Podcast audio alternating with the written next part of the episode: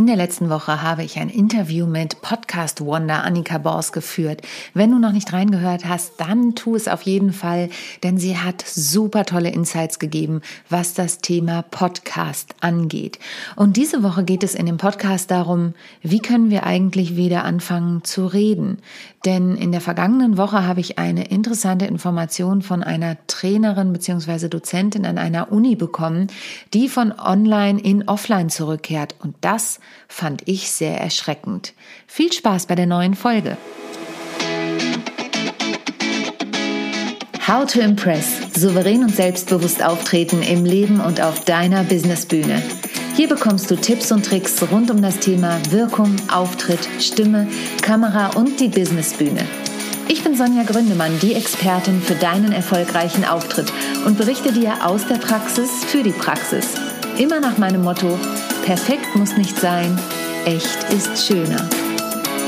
Ich muss gerade sehr lachen, denn ich habe versucht, eben eine Anmoderation zu machen für die von euch, die neu dabei sind und habe mich gleich dreimal verquatscht und immer wieder gesagt, Quatsch. Und dann habe ich gedacht, jetzt fange ich nochmal an. Also herzlich willkommen, schön, dass du eingeschaltet hast. Für die, die mich noch nicht kennen, wenn du heute das erste Mal zuhörst, sage ich zwei, drei Sätze zu mir. Ich bin Sonja, ich lebe in Hamburg. Ich bin Speakerin, Trainerin, Coach und Schauspielerin und Sängerin. Ich habe diesen Podcast und ich moderiere viel und gerne. Und das mache ich, weil ich immer sage, ich habe zwei Herzen in meiner Brust, das BWL Bühnen das Business-Herz, denn ich habe BWL und Bank studiert. In meinem ersten Leben, sage ich immer, und in der Bank gearbeitet, aber auch das Bühnenherz, denn ich habe noch eine Musical-Ausbildung gemacht, also bin staatlich anerkannte Schauspielerin, Sängerin und Tänzerin, wobei von dem Tänzerin ehrlich gesagt nach über 20 Jahren nichts mehr übrig ist. Wobei, die Ausbildung abgeschlossen. Das ist noch nicht über 20 Jahre her. Aber jetzt weißt du ungefähr, wie alt ich bin.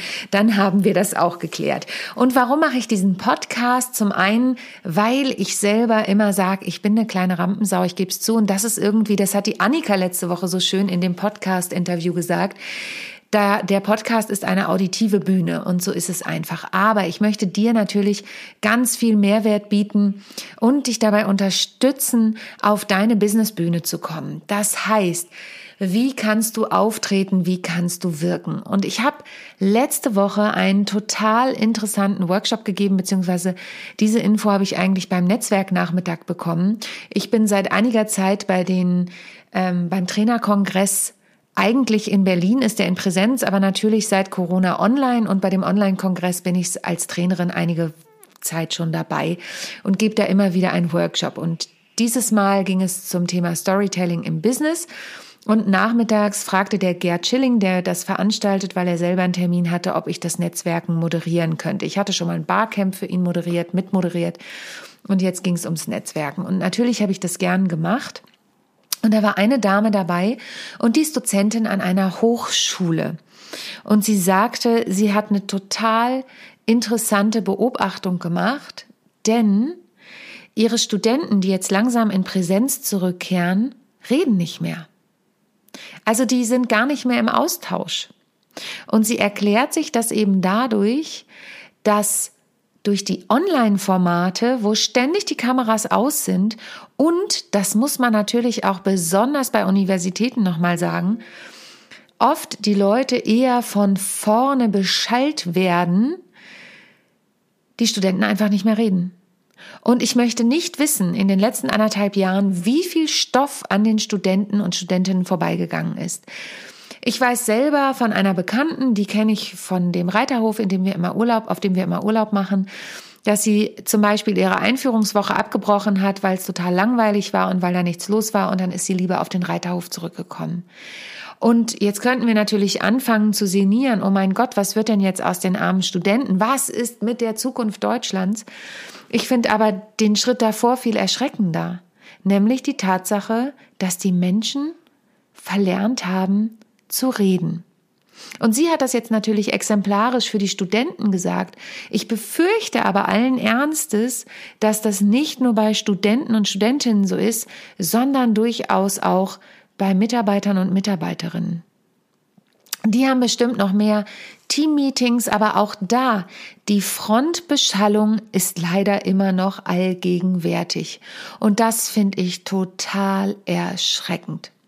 Und deshalb möchte ich dir heute mal wieder ein paar Tipps geben zum Thema, wie kann ich denn jetzt von online auch wieder zurück auf offline gehen? Wie schaffe ich's aber auch online, denn sind wir mal ehrlich, die hybride Welt wird uns weiter begleiten, mehr Interaktion in das Geschehen zu bringen. Und auch wenn ich Uni-Student bin, nicht zu verlernen zu reden. Abgesehen davon, dass du natürlich immer Lerngruppen bilden kannst und die auch super online abdecken kannst, geht es auch darum, dass du, wenn du jetzt äh, Studentin bist oder wenn du Dozentin bist oder wenn du Trainerin, Coach bist oder auch Meetings in deinem Unternehmen führst, leitest, einlädst, ich bin fast sprachlos bei dieser Sache, du merkst es schon, ähm, dass du Interaktion reinbringst. Und ich habe dazu schon einmal eine Folge gemacht, die können wir auch gerne verlinken. Online versus offline. Aber ich möchte dir jetzt ein paar Quick-Tipps mitgeben. Und als erstes gebe ich dir die nochmal fürs Online-Meeting und dann als nächstes gebe ich dir noch drei Tipps für das Thema, wie kannst du denn offline jetzt wieder deine Leute zum Reden bekommen. Also fangen wir online an. Online gehe ich mittlerweile dazu über, dass ich, wenn ich in Teammeetings bin, wo die Leute sich kennen, gar nicht mehr die klassischen Vorstellungsrunden mache. Die sind ja mittlerweile langweilig und die kennt auch fast jeder, wobei auch da gibt's Ausnahmen. Aber was ich mittlerweile mache, ist, ich bitte die Leute, ihren Namen zu sagen und der Gruppe ein Geschenk zu machen. Und dieses Geschenk kann ein Rezept sein, kann ein Restauranttipp sein, kann ein Buchtipp, ein Filmtipp sein. Und ähm, was passiert dann? Es passiert, und ich bitte natürlich die Leute, die Kamera dazu anzumachen. Jetzt haben wir natürlich immer wieder den Fall, manchmal sind die Internetverbindungen und so so schlecht. Dann machen bitte alle anderen die Kamera aus, während diese eine Person spricht. Dann müsste die Leitung stabil genug sein. Jedenfalls bitte ich darum, dieses Geschenk zu machen, die Kamera dabei anzumachen, dass man einmal die Person sieht, die muss nur ihren Namen sagen, das heißt, sie muss gar nicht den Lebenslauf runterbeten oder die Position darf sie natürlich dazu sagen. Muss sie aber nicht. Ähm, bei dem Netzwerktreffen habe ich das jetzt tatsächlich auch nachmittags als Übung gemacht und habe dann gesagt, nenn doch bitte deinen Namen und sag ganz kurz, was du machst, damit wir auch wissen, da ging es ja ums Netzwerken, was dein Thema ist. Und dann, und das erleichtert es, das macht nämlich die Hürde kleiner, müssen sie nichts mehr von sich selbst und ihren Leistungen erzählen, sondern sie erzählen etwas von einer Leidenschaft. Sprich, Sie erzählen etwas von einem Rezept, das Sie begeistert, was Sie immer wieder gern kochen. Bei mir wäre das zum Beispiel, ich bin ja keine große Köchin, ne? aber was ich ganz einfach und leicht finde, und dass du mal so einen Tipp von mir kriegst, damit hätte ich auch nicht gerechnet, ist zum Beispiel ein Baguette in Scheiben zu schneiden, Butter drauf, ähm, Birne drauf und dann Gorgonzola drüber und das in den Ofen und backen. Und das ist eine total schöne Vorspeise, ähm, die schnell geht. Klar, man muss Birnen und Gorgonzola mögen, aber ähm, ich bin ja eher krüsch im Essen. Das liebe ich. Ich liebe eh Gorgonzola. Ähm, und das ist schnell gemacht. Das heißt, meine Vorstellung sähe wie folgt aus. Hallo, ich bin Sonja, Sonja Gründemann. Ich mache das und das, habe ich ja vorhin schon gesagt. Ähm, und ich möchte euch heute ein Rezept schenken. Und zwar ein Baguette überbacken mit Birne und Gorgonzola. Und dann erzähle ich das. Das ist eine ganz schnelle Vorstellung, aber man erfährt etwas von dem anderen, was man so noch nicht wusste. Das heißt, das kannst du auch in Runden machen, die du vorher schon kanntest. Bei unserem Netzwerktreffen da letzte Woche kamen zum Beispiel ganz viele tolle Buchempfehlungen raus. Ich habe die gleich beim Versandhändler meines Vertrauens in den Einkaufskorb gelegt, denn solche Bücher, das waren ähm, eher Persönlichkeitsentwicklungsbücher und solche Bücher, die kaufe ich mir dann doch gern nicht als digitale Form, sondern als echte Bücher. Und es war super, super spannend. Das ist Übung Nummer eins. Damit bekommst du die Leute erstmal wieder ins Reden. Und dann kannst du natürlich, wenn es um die Reihenfolge beispielsweise geht, weil manchmal meldet sich ja auch keiner. Oh, und das ist immer so anstrengend. Das kenne ich auch. Das kenne ich von Vorträgen, das kenne ich von äh, Seminaren. dann lässt du die Leute in den Chat und die meisten Plattformen haben mittlerweile eine Chat-Funktion, lässt du einmal die Namen schreiben und gleichzeitig abschicken. Das heißt, du sagst, bitte schreib doch mal deinen Namen in den Chat und sag und schick ihn erst ab, wenn ich sage 3, 2, 1, los. Was passiert? Ich bleibe mal bei der Plattform Zoom. Zoom, selbst wenn die gleichzeitig abklicken, Zoom gibt dir eine Reihenfolge vor. Und das würde ich vorher auch nicht anmoderieren, sondern einfach so, Leute, schreibt doch bitte mal euren Namen in den Chat, schickt ihn noch nicht ab. Erst wenn ich das sage. Und dann habe ich eine Reihenfolge. Und dann kann ich sagen, okay, bei mir ist als erstes Clara, dann kommt Anna, dann kommt Kirstin, dann kommt äh, Julia. Und das ist dann die Reihenfolge. Das heißt, es ist zeitlich auch wirklich beschränkt. So. Und Tipp Nummer drei ist, dass du immer wieder in die Interaktion gehst. Geh weg von dem, ich habe hier einen Ablauf und den erzähle ich. Und selbst wenn du die Interaktion teilweise über den Chat schreibst, aber ähm, wenn du dann sagst, so, wer möchte denn jetzt mal eine Geschichte erzählen? Kannst du es auch, ich, das ist das Beispiel Storytelling, was ist denn deine Geschichte? kannst du auch vorher den Workshop oder das Seminar ähm, so gestalten, dass du ankündigst, jeder von euch wird heute einmal drankommen. Das heißt, stellt euch darauf ein, ich werde euch direkt ansprechen. Und jetzt sagst du vielleicht, ja, aber ich habe ja nur eine bestimmte Zeit und ich habe ja einen gewissen Schuh, den ich durchziehen möchte.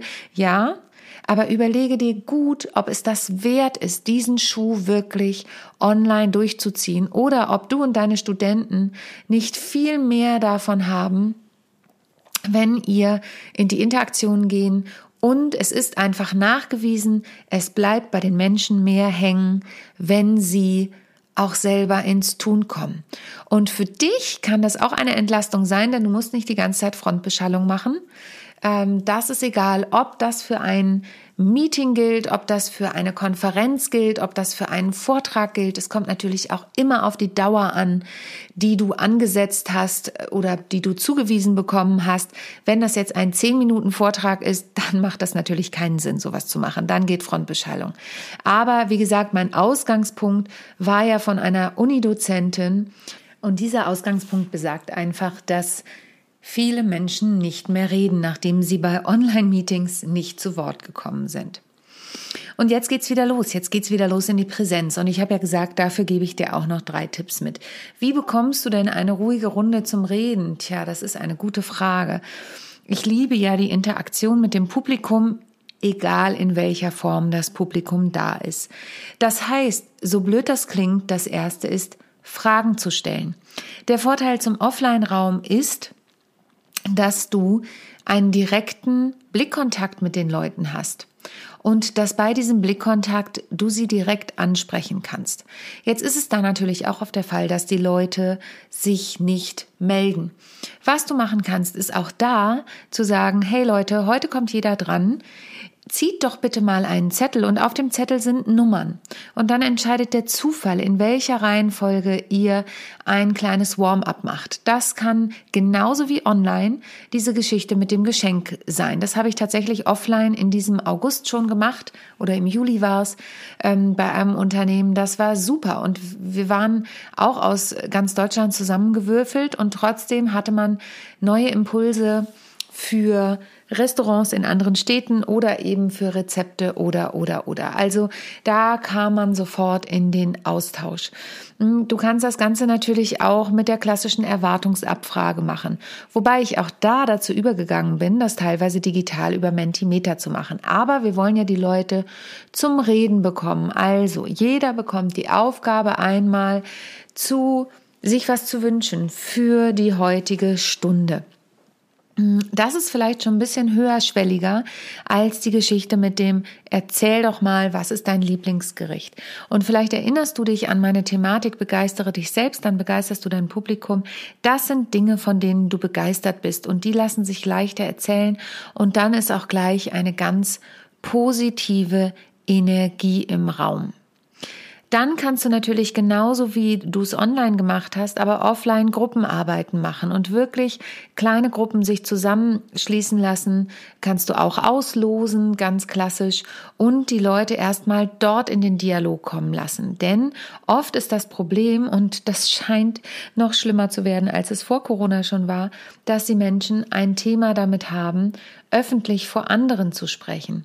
Und dieses Thema wollen wir ja ein bisschen reduzieren beziehungsweise auch wieder auflockern. Das heißt, wenn du eine Gruppenarbeit machst mit den Leuten und die beispielsweise in Dreierteams oder vielleicht sogar erstmal in Zweierteams zusammenbringst, dann ist da die erste Schwelle und dann kannst du mit der Aufgabe noch einen Schritt weitergehen gehen und sagen, okay, und das ist eigentlich schon der dritte Tipp, ähm, bitte einer von euch präsentiert das Ganze oder ihr präsentiert es gemeinsam.